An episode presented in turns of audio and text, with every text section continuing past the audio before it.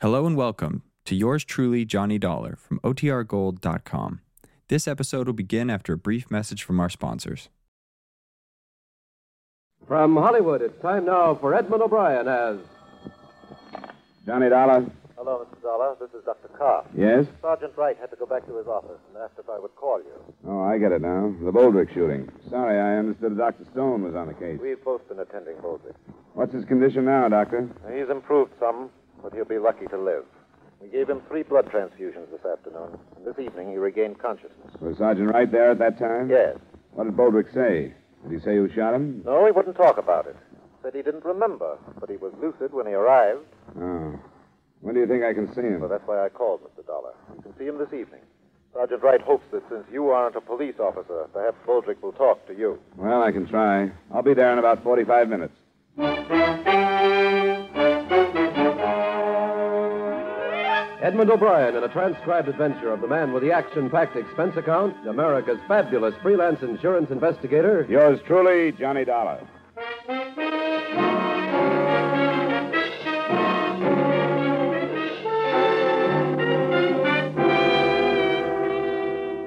Expense account submitted by Special Investigator Johnny Dollar to Home Office Corinthian All Risk Insurance Company, Hartford, Connecticut. The following is an accounting of expenditures during my investigation of the Arthur Boldrick matter. Expense account item one, $2.30 cab fare from my apartment to the emergency hospital.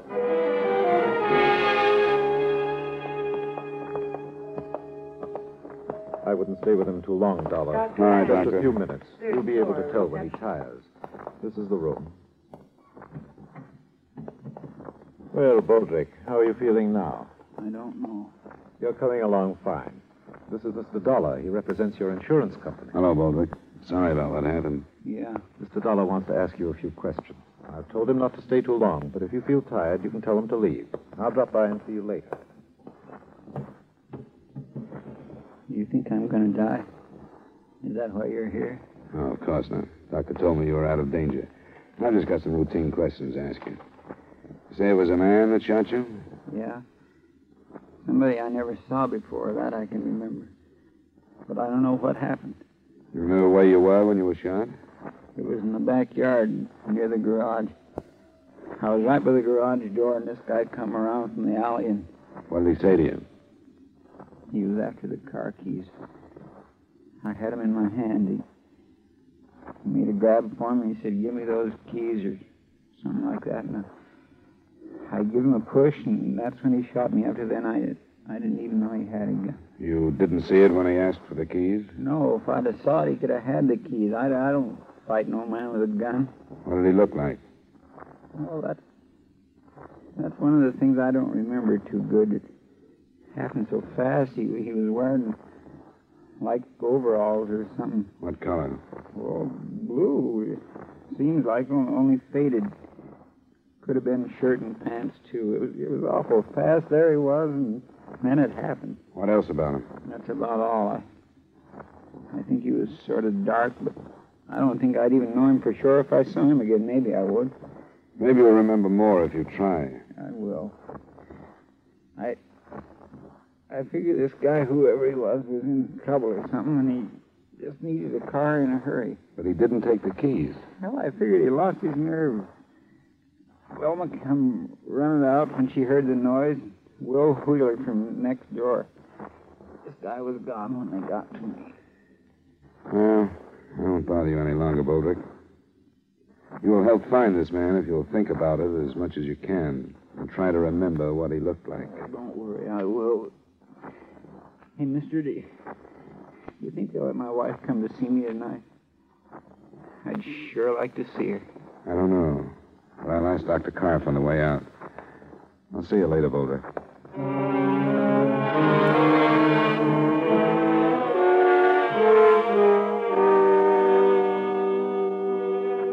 I made my report to the sergeant, and the search was started for a dark man dressed in a faded blue work clothes and possibly armed with a 25 caliber pistol or revolver. It was only 7 o'clock, barely dusk, so I cabbed out to the Boldrick address. It was a single story, rundown house in a neighborhood we Hartfordians choose to call an older part of town rather than a slum. His wife was a work worn woman who looked older than her 34 years. She led me into the backyard and showed me the garage that faced on an alley and the spot still stained where her husband had lain. No one's there.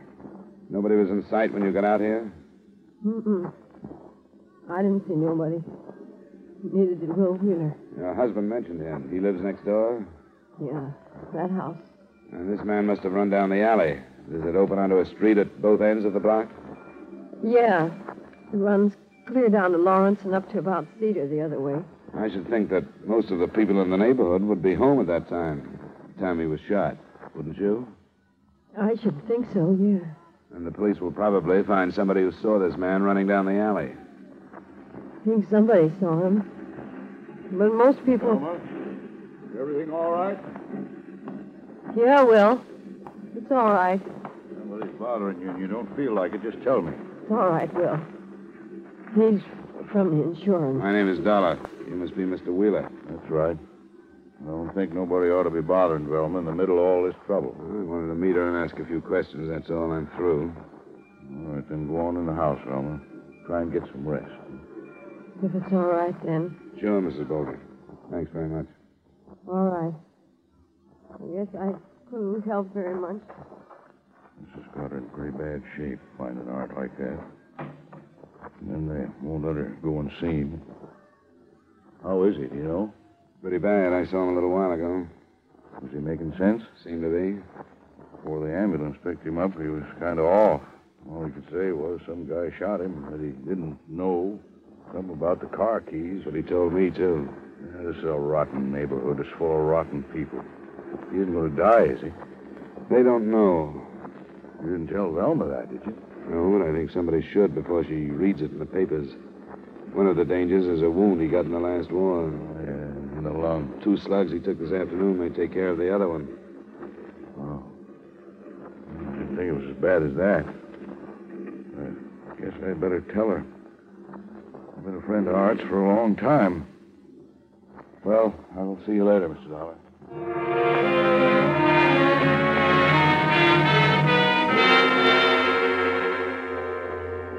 As I left the neighborhood, I noticed two police cars, so I knew Sergeant Wright's men were at work. I was in his office a little later when two of the men brought a witness in. This is Mr. Dollar, Mrs. Cole. How do you do? Mrs. Cole? It was nice of you to come in. I thought it was my duty. The other policeman wanted to know if I was in my backyard near the alley when there was that shooting, and I was. How far from the Bolrick house do you live, Mrs. Cole? Well, there's two houses between theirs and where I live. Those policemen told me they were looking for somebody who saw a man running down the alley. I've got a garden out back, and that's where I was when I heard the shots. I didn't see no man running, but I saw a car come from that way, Which way do you live from the Boldricks, Mrs. Cole? down from them. Uh, South, that is. And did you recognize this car? No, I didn't. I didn't see the man in it either, but it came from that way. Did you see anybody else in the alley at the time? No. At first, after I saw the car, I thought it was backfired. But then when I heard about the trouble, I remembered the car. Well, we're glad you did, Mrs. Cole. Was the car traveling fast or slow, would you say? Oh, about medium, I'd say. They can't go too fast in the alley on account of the chuck holes, What color was it? tan or brown. I don't know much about what kind it could be. I think you'd call it a sedan. Anything else, Dollar? Not right now. The officers uh, you came in with will want to ask you a few more questions, and then they'll drive you home, Mrs. Cole. No. I want to thank you very much. Well, I hope I've been some help. Good night, Mrs. Cole. Good night. Nothing fits Dollar. Three witnesses on the other side of Baldrick's place swear they would have seen anybody running in the alley at that time. And this one says she saw a car leaving. Oh, it's still early. I guess we'd better phone the hospital, find out if we can see him. Huh? Yeah. Yep. I'll put out an alarm on a brown or tan sedan, and then I'll call.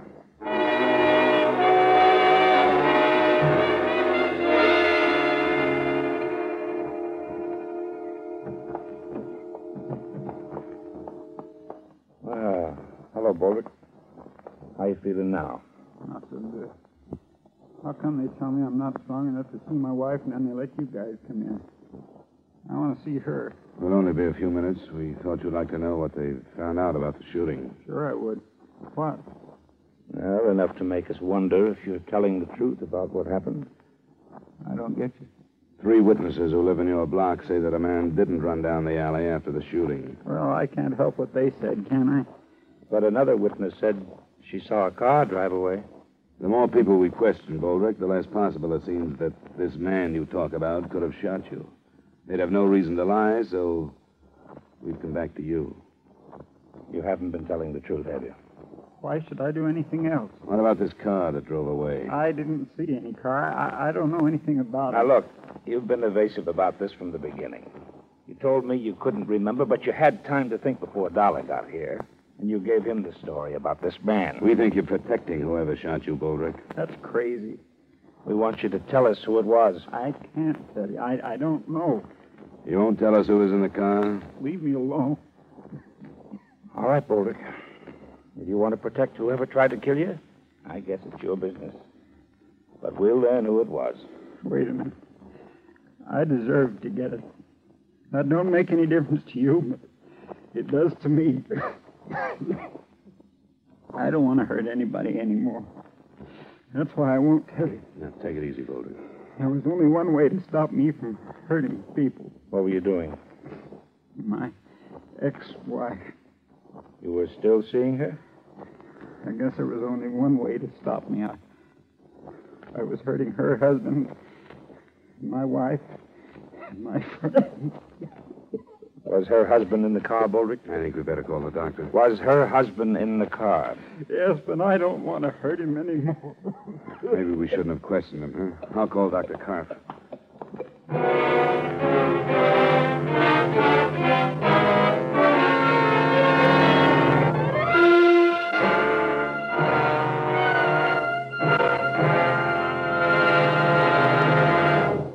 We will return you to the second act of yours truly, Johnny Dollar, in just a moment. Johnny Dollar's listening fans will want to make a special note of Johnny's time change, beginning this coming Wednesday, June 20th, over most of these same CBS stations. Follow yours truly, Johnny Dollar, on his San Francisco search for a missing medico, a puzzling case Johnny calls the Malcolm Wish Matter.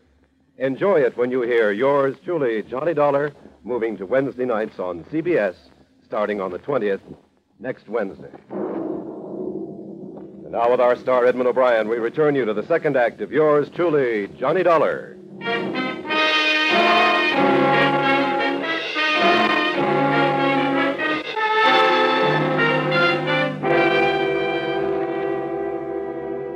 With Arthur Baldrick nearing the point of death, the next move was obvious to bring in the man he had accused and arrange a formal identification and accusation.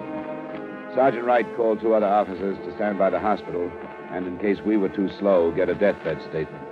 Then Wright and I left. The dying man's first wife, Anna, had married a man named Thomas Hood. We found their house in the slightly more desirable neighborhood, but not too far from where the Baldricks lived. Yes? Are you Mrs. Hood? Yes. Here you are. Here you are. Police. Is your husband at home? No, he's out of town. What's the matter? I think we'd better come in and talk to you then. What do you want with me? We want to talk to you about Arthur Baldrick. What did he do? He was shot this afternoon. Now, may we come in? All right. This is Mr. Dollar. He's a private investigator. Mrs. Hood? Art is dead. No, but he's not expected to live. Why did you come here? We just left Baldrick a short time ago. He told us your husband shot him. Oh, no. No, he didn't. You said your husband was out of the city, Mrs. Hood. When did he leave? This afternoon. Why did he leave? He went on business. He's a salesman. He's out of town. He couldn't have shot What him. time did he leave? It was this afternoon, I, I think about four or so. He left this house about four. I I think that's when it was. Baldrick was shot a little after 5.30, between then and a quarter to 6. Is your husband's car a sedan or a coupe or what? Oh, sedan. What color? Tan. A sedan driven by a man and described as brown or tan was seen leaving the alley near where Baldrick was shot. It was seen a few seconds after the shots were heard. No. No, no, he didn't do it. I'd better sit down, Mrs. Hood. Come on, sit down. He didn't shoot him. I swear he didn't. I swear. You mean he approved of your saying Baldrick? He did. Who told you that? Baldrick? My husband didn't know. I know I was wrong. I shouldn't have seen him. That doesn't make any difference. Except my seeing him didn't have anything to do with whatever happened.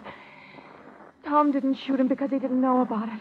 And he mustn't know. He mustn't find out. In spite of what you thought, it looks like he did know.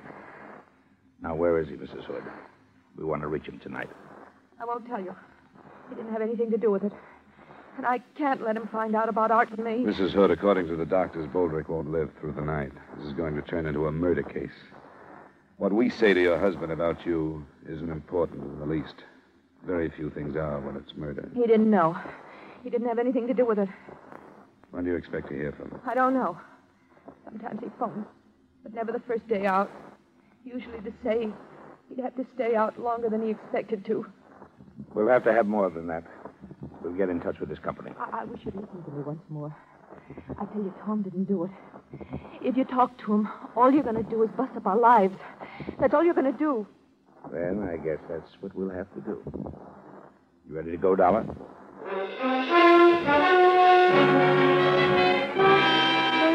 By the time we got back to the hospital, Arthur Boldrick was dead. He had made a deathbed statement, and the gang had named Thomas Hood as the man who had shot him. While Sergeant Wright went to work on locating him, I stopped by the Boldrick house. It was the next door neighbor, Will Wheeler. I got a lot of drinks down her, and she finally went to sleep. I don't know what kind of shape she'd be in if you woke her up. I won't bother her then. Her husband died about an hour ago.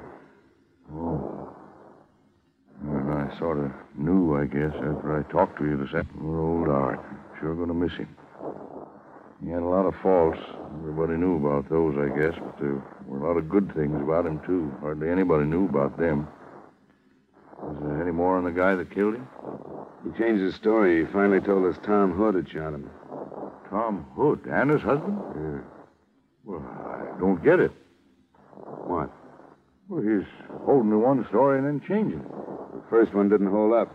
The police could find plenty of people who would have seen a man running away, but nobody that did.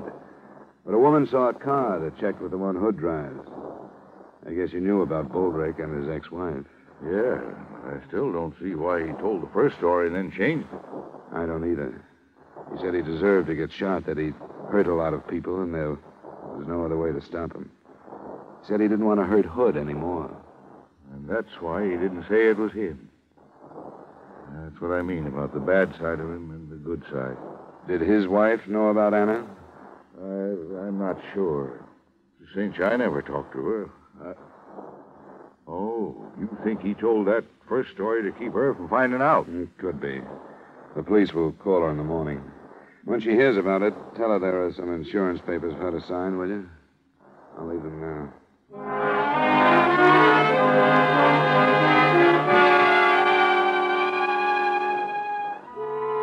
The next morning, when I phoned Sergeant Wright at 10, things stood pretty much the same. Thomas Hood hadn't been located. He supposedly had left for Boston, where he was expected to check into the Royce Hotel, but he never reached there. The Massachusetts police were alerted, and we were sure that part of it was covered. I got to Wright's office at 10:45, and at 11:30 we were thrown a curve. My name is Mantell. I read in the paper this morning about the shooting out north yesterday. Well, my friend said I was a fool for coming in to see you, but I work on radio repairs, and, and I delivered a set to some people in the next block that afternoon. What time did you deliver it, Mr. Mandel? Mm, about 5:30, a little after. I read how some woman saw a tan sedan going down that alley, and you were looking for it. Well, I'm pretty sure that was mine. You drove through the alley? Uh, yeah, I did. You're sure of the time? You can ask the people who own the set. Their name is Olster, the next block. You followed the alley through the next block? Yes, I did. The same way that dame said. Did you hear the shots? No, but I think I know why. That alley is bumpy, and I got a few loose bolts in that car. It's pretty noisy. But the car that dame spotted was mine. I'm sure of that. Well, uh, thanks, Mr. Mandel. That's very interesting information. It was interesting especially in the face of Boldrick's deathbed statement. As far as we could see, Mr. Mandel had no reason to lie. Sergeant Wright and I went back over everything we had. When we'd finished, there were only a few points from which to start the investigation again.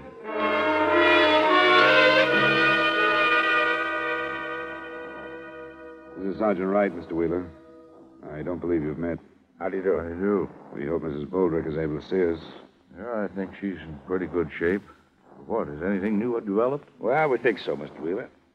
Where's Mrs. Bouldering? Uh, she's here, in this room.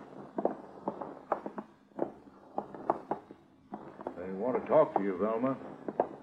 This here is Sergeant. Uh... Sergeant Wright. How do you do? Hello, Mrs. Baldrick. We want to cover this as quickly as possible. You know that your husband accused Thomas Hood of shooting him? Will told me. It was an.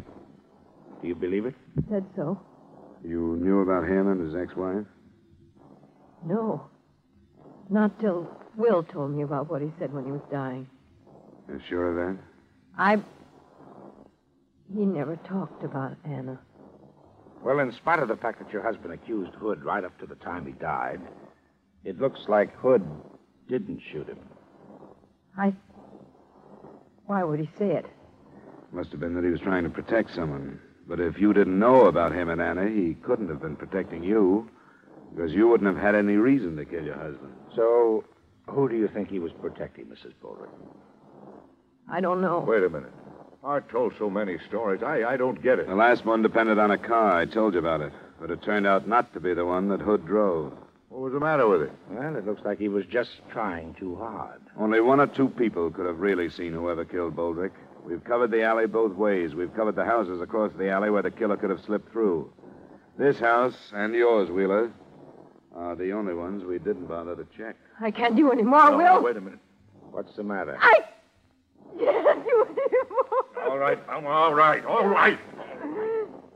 It wasn't my idea.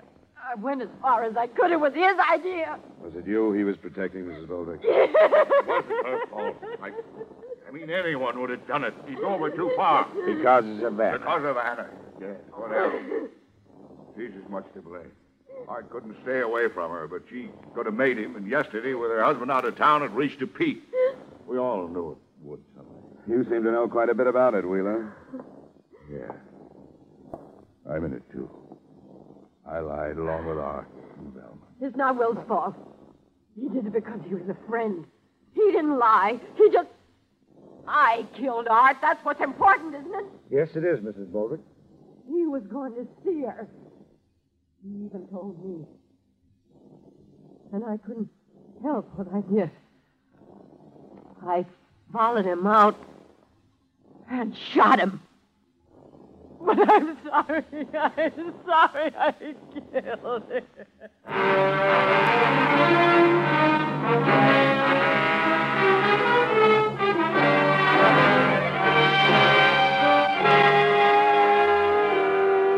Expense account item two, miscellaneous $75. Expense account total $77.30. Remarks?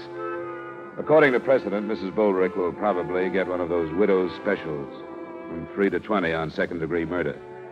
That should have her out of prison in a little over two years, so the company has that length of time to figure out ways and means to avoid payment of her claim. Yours truly, Johnny Dollar.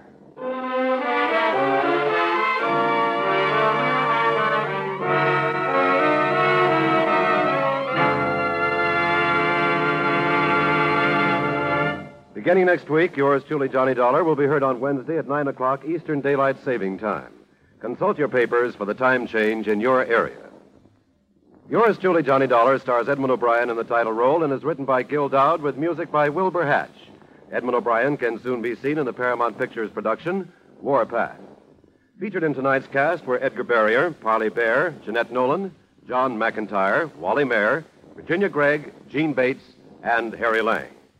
Yours truly, Johnny Dollar, is transcribed in Hollywood by Jaime Del Valle.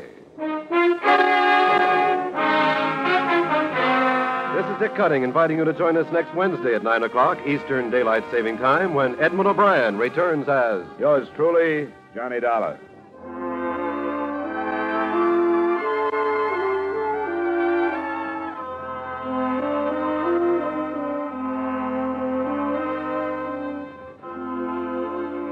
Here is a really novel crime busting switch. Instead of cherchez la femme, it takes a femme to do the detective work on tonight's action packed Gangbusters Manhunt on most of these same CBS stations. In this fast paced Gangbusters chase, it takes a lady detective to trap a shrewd safecracking trio when her male counterparts fail to get the evidence. And now, stay tuned for five minutes of the latest news.